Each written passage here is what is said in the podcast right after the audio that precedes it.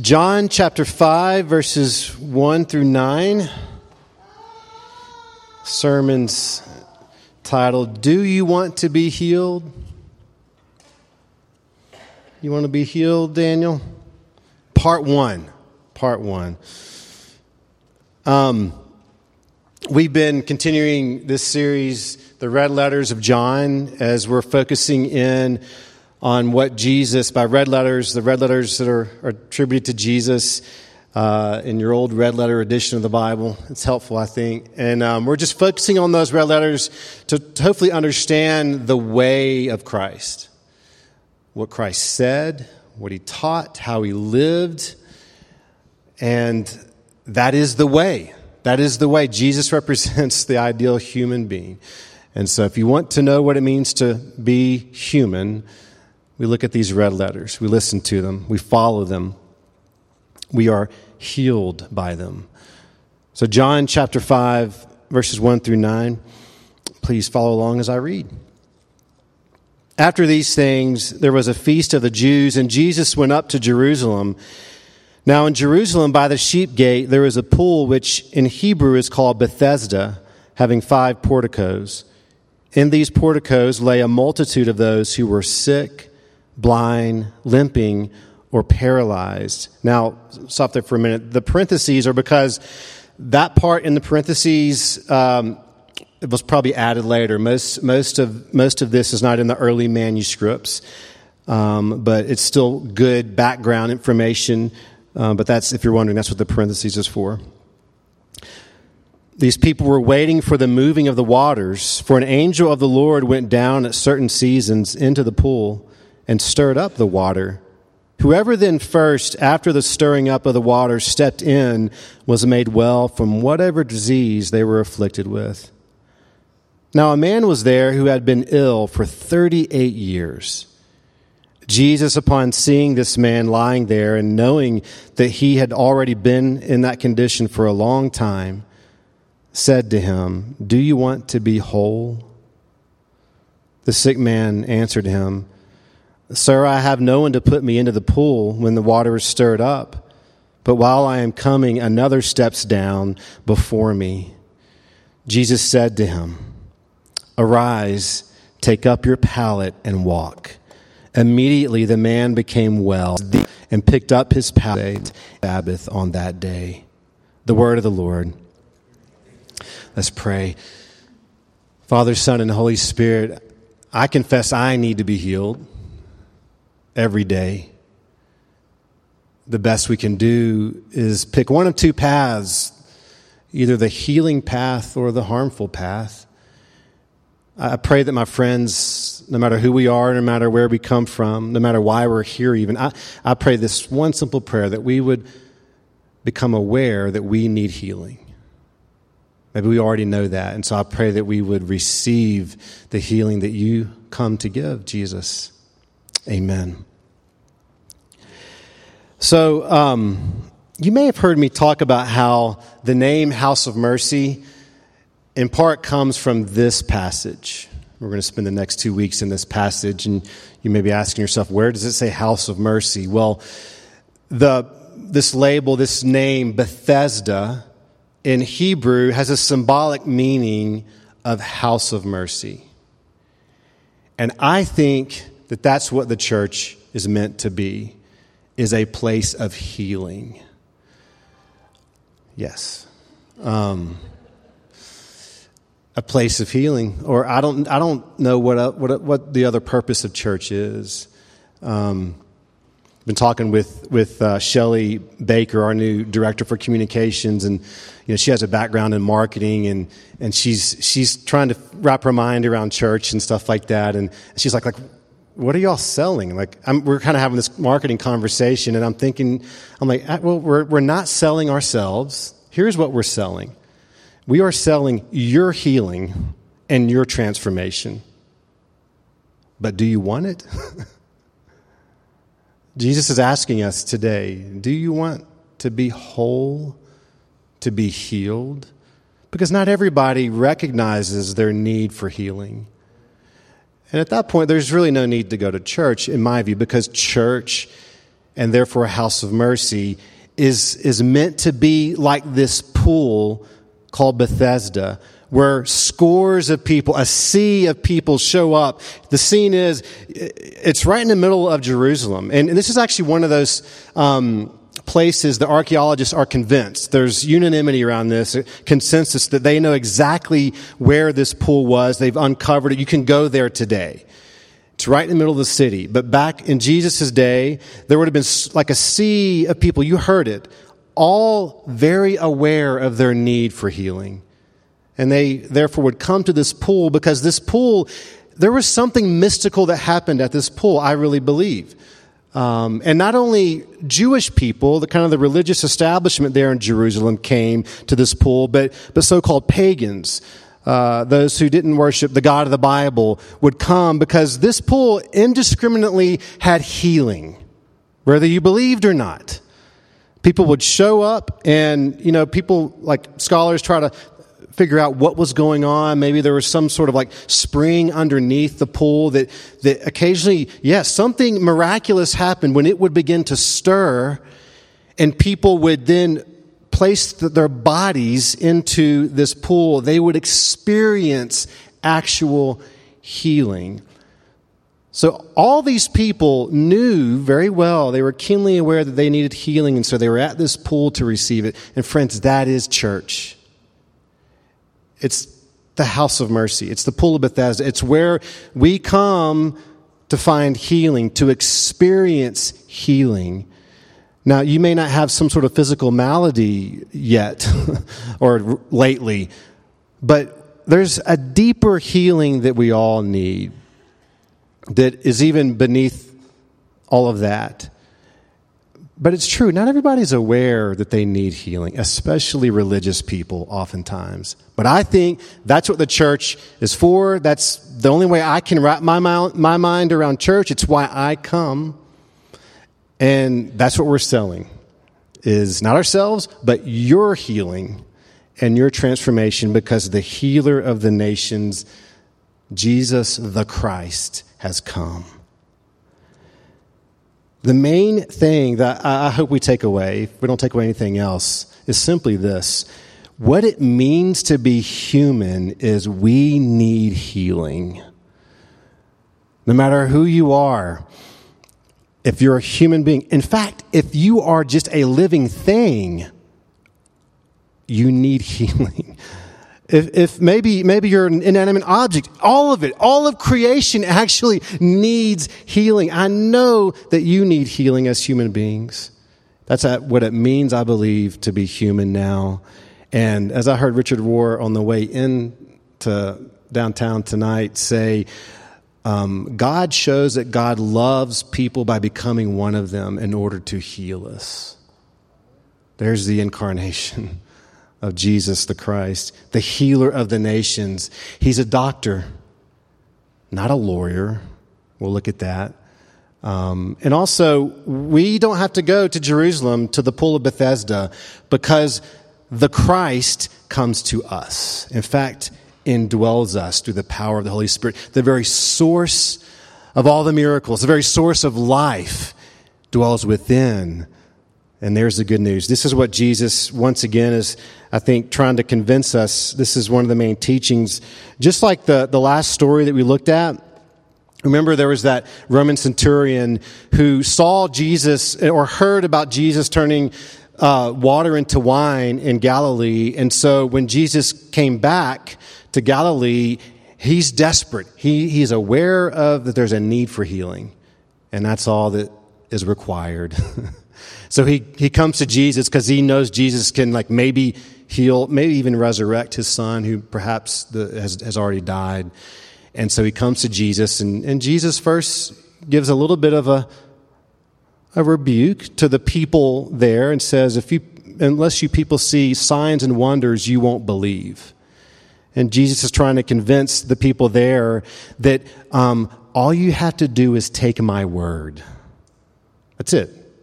You don't need a miraculous sign, just believe. And we talked about faith and last Sunday. Well, this is another story where you don't need the miraculous sign. We just need to take Jesus at his word. In that previous story, Jesus heals the boy anyway. He makes that point and then he heals him. Here, he comes to this man who, even after healing him, the man has no idea who this guy is, Jesus. Doesn't matter. Jesus is indiscriminate. He has universal health care for everyone. And it's absolutely free. He's doling out the medicine of mercy to anybody that wants it. Do you want it? Do we realize that we need it? We have the source of all miracles, the very source of life, who comes to us. This is also the good news of the gospel. We don't go to God.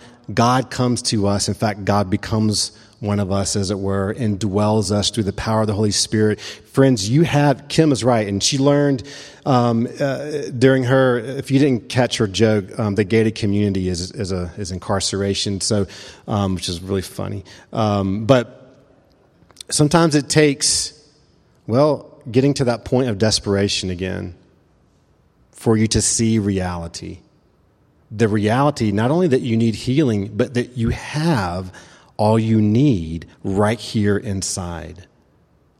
Jesus the Christ. That's what's important about that title, the Christ, the Anointed One, the Messiah. He dwells within. God loves you so much that God dwells within you, becomes one of us. This is the majesty and the beauty of the gospel. Secondly, this healing that takes place both for this individual that's at the pool of Bethesda and also for you and me is an embodied experience.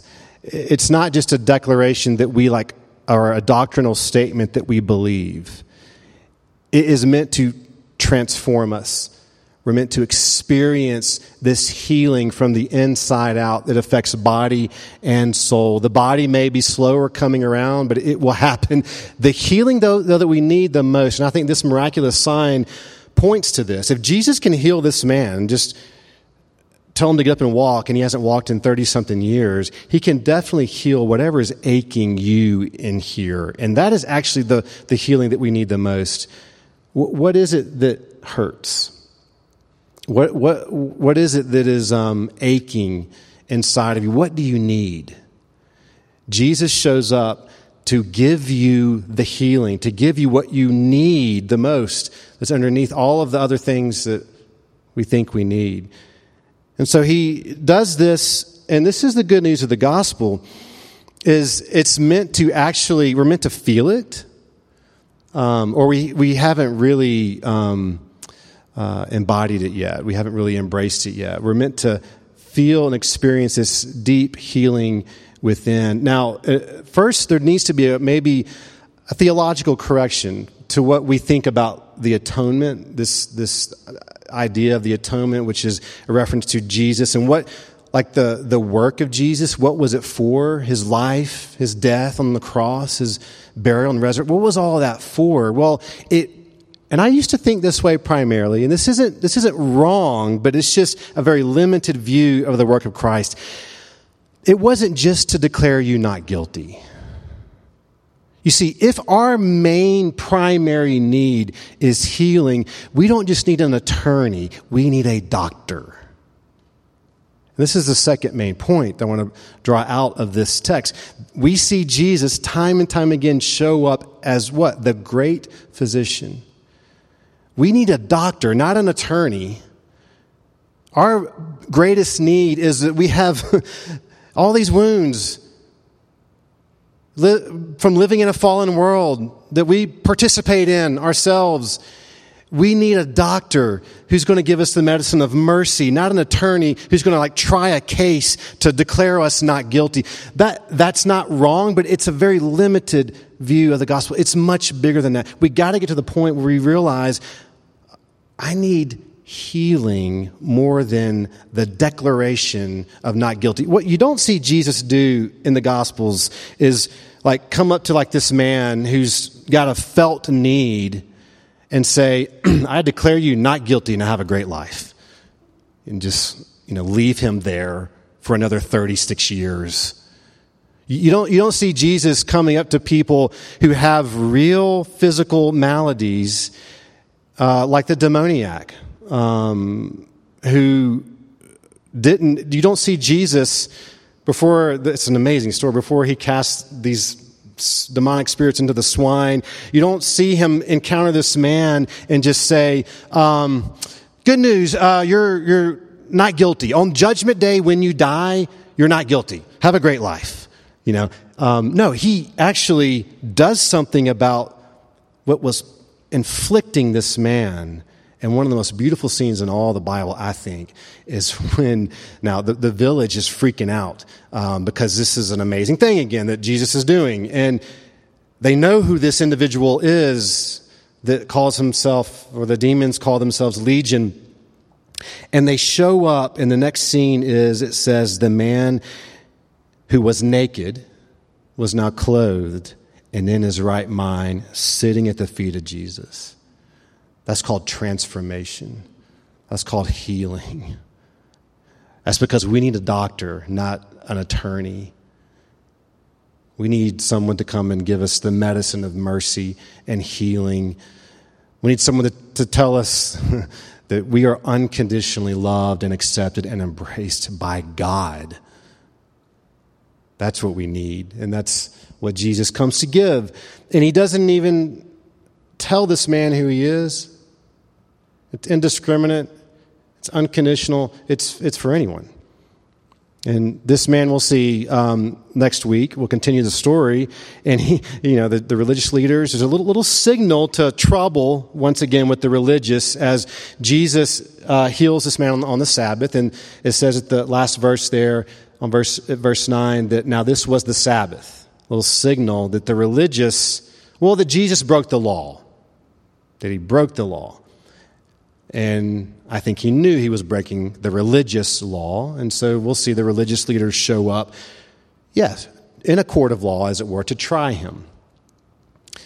But we don't need an attorney. We need a doctor. We need healing. And then they'll track this guy down and they'll say, do you know who that was? Because we're coming after him. He broke the law. And he'll say, I don't know who it was. And then he'll go find out, and I'll say is Jesus, and then the story will continue throughout John. And then we get to lots of red letters where we see Jesus talking about what really matters to those who could care less that this man was healed. You see, this is what happens when principles become more important than people. You could care less that this guy who is lame for 36 years and now can walk. You could care less about that man or that's happened because there's a doctrine to defend. And really what the ego is saying is my way needs to be defended. And so that person needs an attorney. And so Jesus says, I came for those who are sick and need a physician, not for those who think they're well.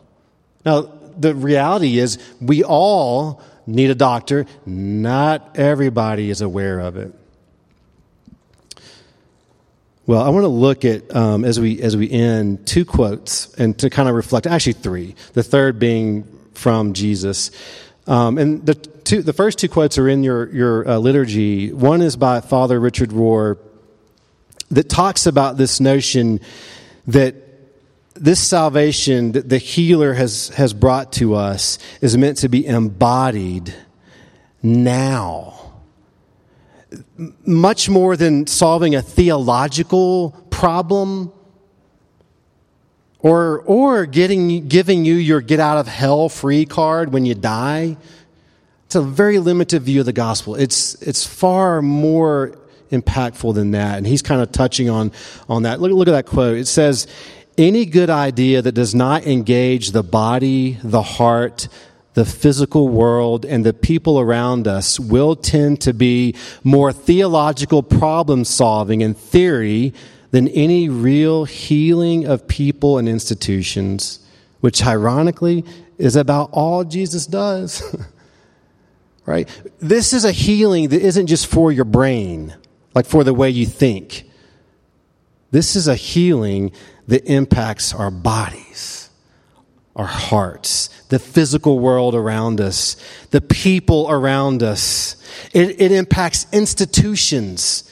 This is what Jesus is all about. Healing, the healing of the nations, the healing of people, institutions, all of creation.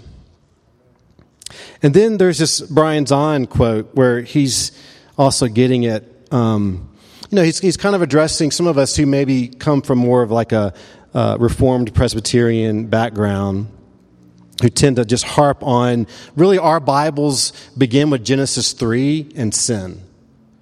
And they end at like Revelation 19 and the fall of Satan. And somehow we miss Genesis 1 and 2 and Revelation 21 and 22, which is about all of creation being good, reference point being made in the image of God, all of creation's very good, and all of creation will be very good again, right?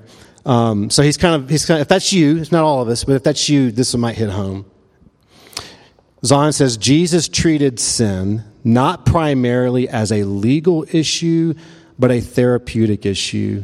It's not so much that I need a lawyer. I need a doctor. And Jesus is the doctor that treats sinners with the medicine of mercy. What does it mean to sin? Literally, it just means in the Greek, missing the mark. So this is the reality of what it means to be human. We lose our way. Like, we miss the mark of our true self. Jesus shows up as the doctor to give us the medicine to bring us back. Back to who? Well, back to you in Christ. There's the whole arc of the gospel. So Jesus, what's good? Each Sunday we're asking, what's the good news as it relates to this passage? The good news that Jesus has for us today is, first he actually asked a question. Do you want to be whole? If the answer is yes, good news. The healer has come. He's giving medicine, universal health care, absolutely free to absolutely anyone. All you need is need. That's it. And I want to encourage us. Now, this is the hard part, because as I prayed, we have one of two paths every day that we can choose to walk down. All of us as human beings. The healing path or the harmful path. This is the hard part of the healing path. Jesus declares us saved. So from a place of salvation, we now need to follow the hurt in order to find heaven. That's how it works. I'm encouraging us to ask yourself, what is hurting? What is aching? What do I need? That is the path you follow to find the heaven that Jesus brings. But it's not easy, because you got to look at that painful part.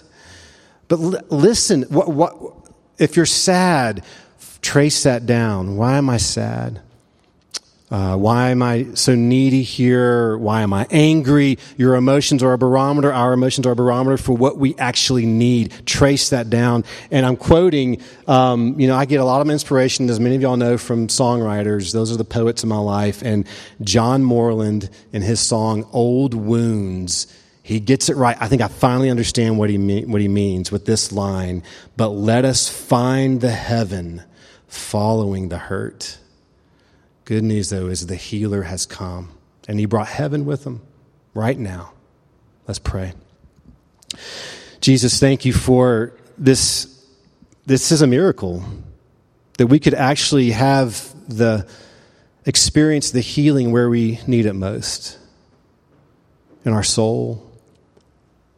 We carry lots of wounds with us, and they affect our bodies.